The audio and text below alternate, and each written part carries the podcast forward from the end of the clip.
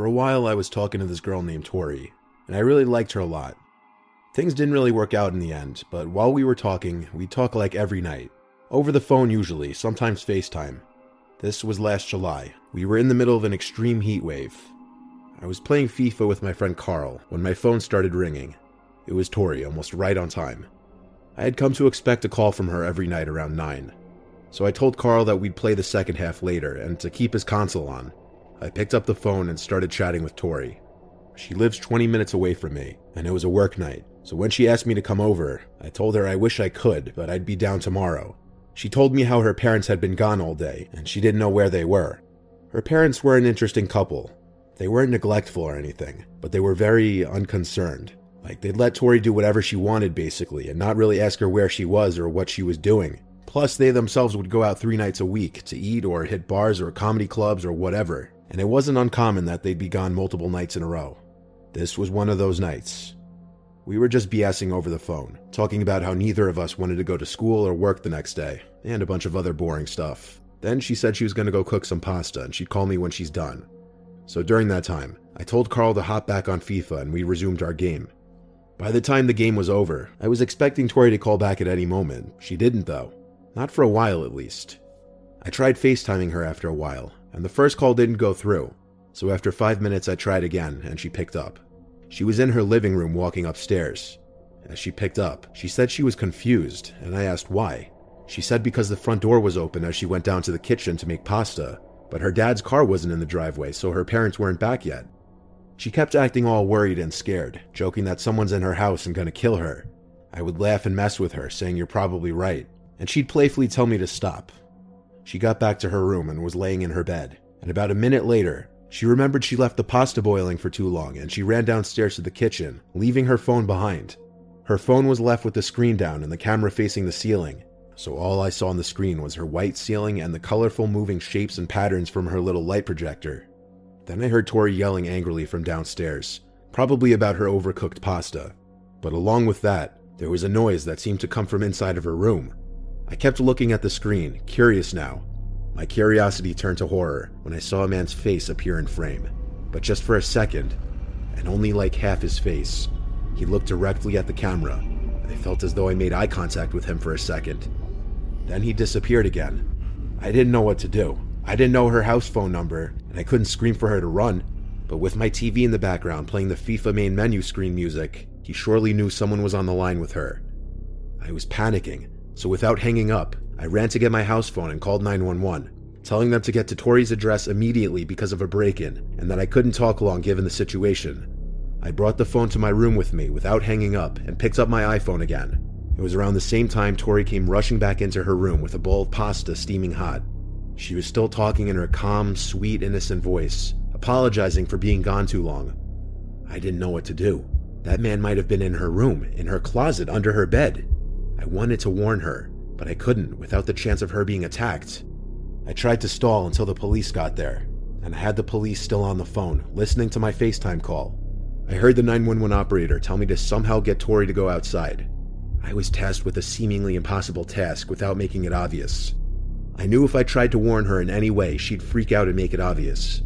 So I told her calmly, Go outside. Carl's outside in his car. He has your backpack. For the record, she left her backpack at my house, and I was pretending Carl was dropping it off. This worked. She got up, albeit slightly confused as to why he was dropping it off, but she put on her slides and went outside. This was when I yelled at her to run next door to her neighbors now, and that someone was in her house. She immediately freaked out and started crying, understandably, she pounded on her neighbor's door, who thank God answered quickly. I drove over there right away after that, and by then police were there and inside the house. Unfortunately, this story didn't have a totally happy ending. That intruder made his escape before police got there, likely wise to the fact that police were coming. We locked all her doors before going to sleep at my place that night. A month later, we stopped talking, because she found a better guy, I guess. You'd think after this, we'd have started dating the next week. That didn't happen. But recently we've been friendly again, just not the same. But aside from that, it really is so disturbing thinking that he may have been under her bed or in her closet, listening to us. I wish I screenshotted his face when I had the chance.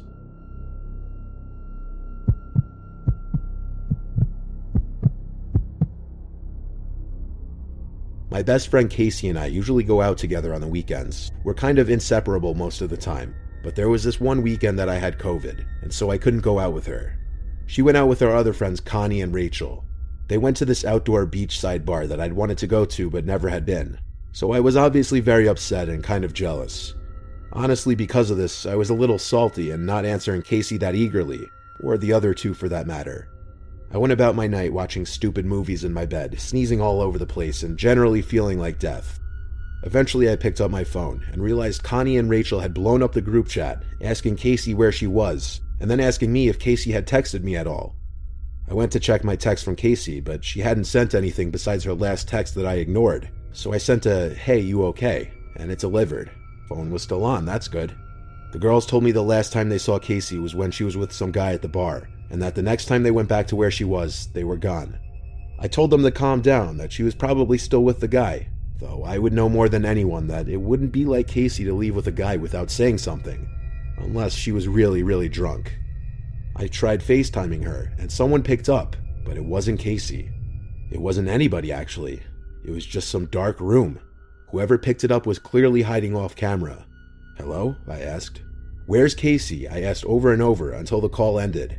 I started spamming Casey's number, blowing up her phone asking where she is, who has her phone, etc. Then, to my surprise, I was getting a FaceTime call from her number. I picked up, and this time there was a man's whispering voice on the other end. He claimed Casey was fine, that she came home with him and now she was passed out in his bed. I asked him who he was, and he said they met at the bar. I tried to fact check this and ask what bar, and he said the right one. His story seemed to be checking out, but I asked him why he wouldn't show me his face and why he was whispering. He said it's too dark in the room and that Casey was sleeping and he didn't want to wake her up. The first part of that answer made no sense. I told him turn on the light and show me that Casey's okay. There was silence for a second, and then the call ended. I told Connie and Rachel about this, and they were equally concerned.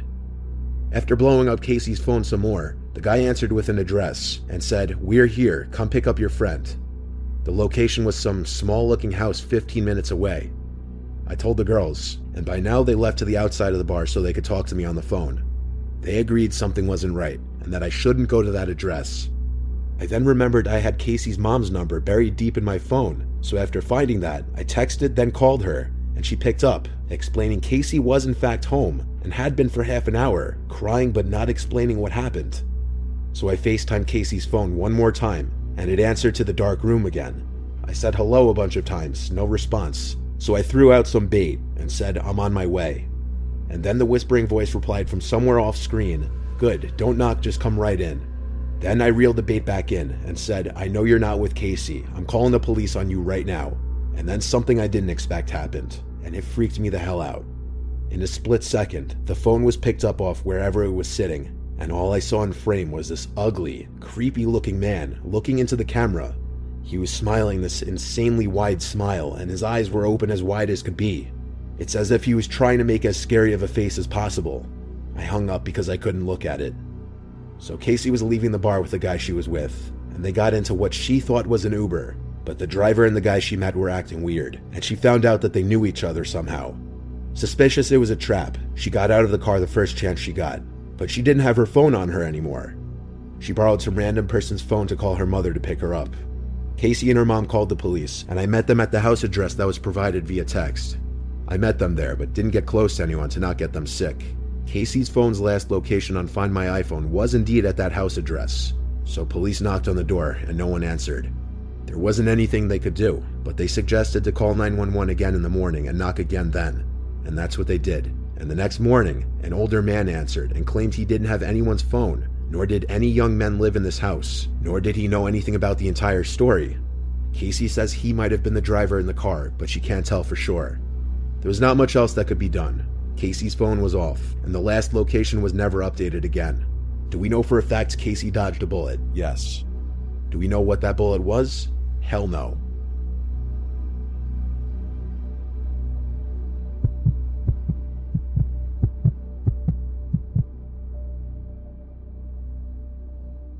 One night I was home alone with my brother.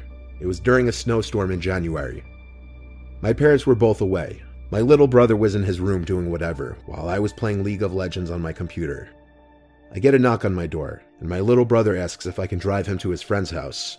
I agreed to, only because I have a Pathfinder which does well in those snowy and icy conditions. Plus, his friend only lives about five minutes away. So we left, and I was back within literally 15 minutes. I entered the house as I left it, quiet and empty. I went back to playing League on my computer. I FaceTimed my friend Jay, who was also playing. I would always do this and lean my phone on my monitor so it would be facing me and I could see the screen. This went on for a solid hour or two before I heard a sound from downstairs, and I assumed my little brother got a ride back. Or hell, I assumed it was maybe our cat. I didn't go down to check though.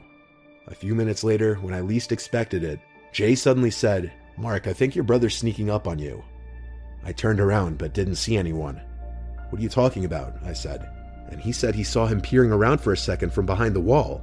Now, to explain the layout of my room a bit, my bedroom is a loft, and there's a dividing wall that separates the stairway from the rest of the room. That wall was where Jay was claiming to have seen my brother peeking at me. So I called my brother's name, and he didn't answer. I went over to check the stairway, and he wasn't there either. I wasn't sure if Jay was joking around or not at first, so I pressed him, and he kept saying he wasn't lying. So I left my room to check the rest of the upstairs. I checked my little brother's room first. His lights were out and his door was shut, so maybe he wasn't home. I checked my parents' room, and then the spare bedroom, also nothing. Plus, the front door to the house was still shut and locked. So at that moment, I was thinking Jay was trying to scare me or he just was seeing things. Then I realized our cat Sunshine wasn't anywhere to be seen, and maybe she was the one who made the noise. I went down to the den and found her hiding in the corner behind one of the couches. That was odd behavior for her, and it made me more paranoid. Then I heard something. And you know, when you're in a dead silent room with someone else, you can just hear their movements. Like the slightest thing, even, just the sound of the cloth of their clothes rubbing on something. I heard that slightest bit of sound from behind the sectional couch in the corner of the room. I stood up and got just one step closer, and I heard a slight exhale. It was quiet, but audible enough for me to hear it. I didn't run. I walked upstairs to the kitchen, grabbed the phone, went to my room, locked the door, and called 911. Jay was still on the FaceTime. I kept him on and let him listen to my call with 911. The police arrived very quickly, and I opened the front door for them. Where are they? The first thing they ask at the front door. And I told them downstairs in the den. The police started shouting, making their presence known, and I didn't see it happen, but they found the intruder with his hands up behind the couch in the same spot I heard him. It was a white male in his mid 20s. He had a large blade in his pocket that God only knows what he was planning on doing with. Thank God he didn't hurt our cat while he was down there. Sunshine hiding all scared like that also may have made me stop and listen for that five seconds that I did. Being on FaceTime with Jay like that also probably saved my life. I think the guy saw or just heard me on FaceTime with my friend and didn't want to witness to anything. Him hiding in the den like that instead of leaving makes me think he was planning on waiting until everyone in the house was asleep.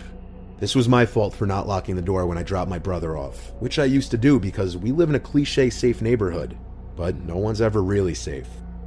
My family was all appalled, but proud of me for how I handled the situation. The intruder's name was Richard Taylor, and he was sentenced to seven years in prison.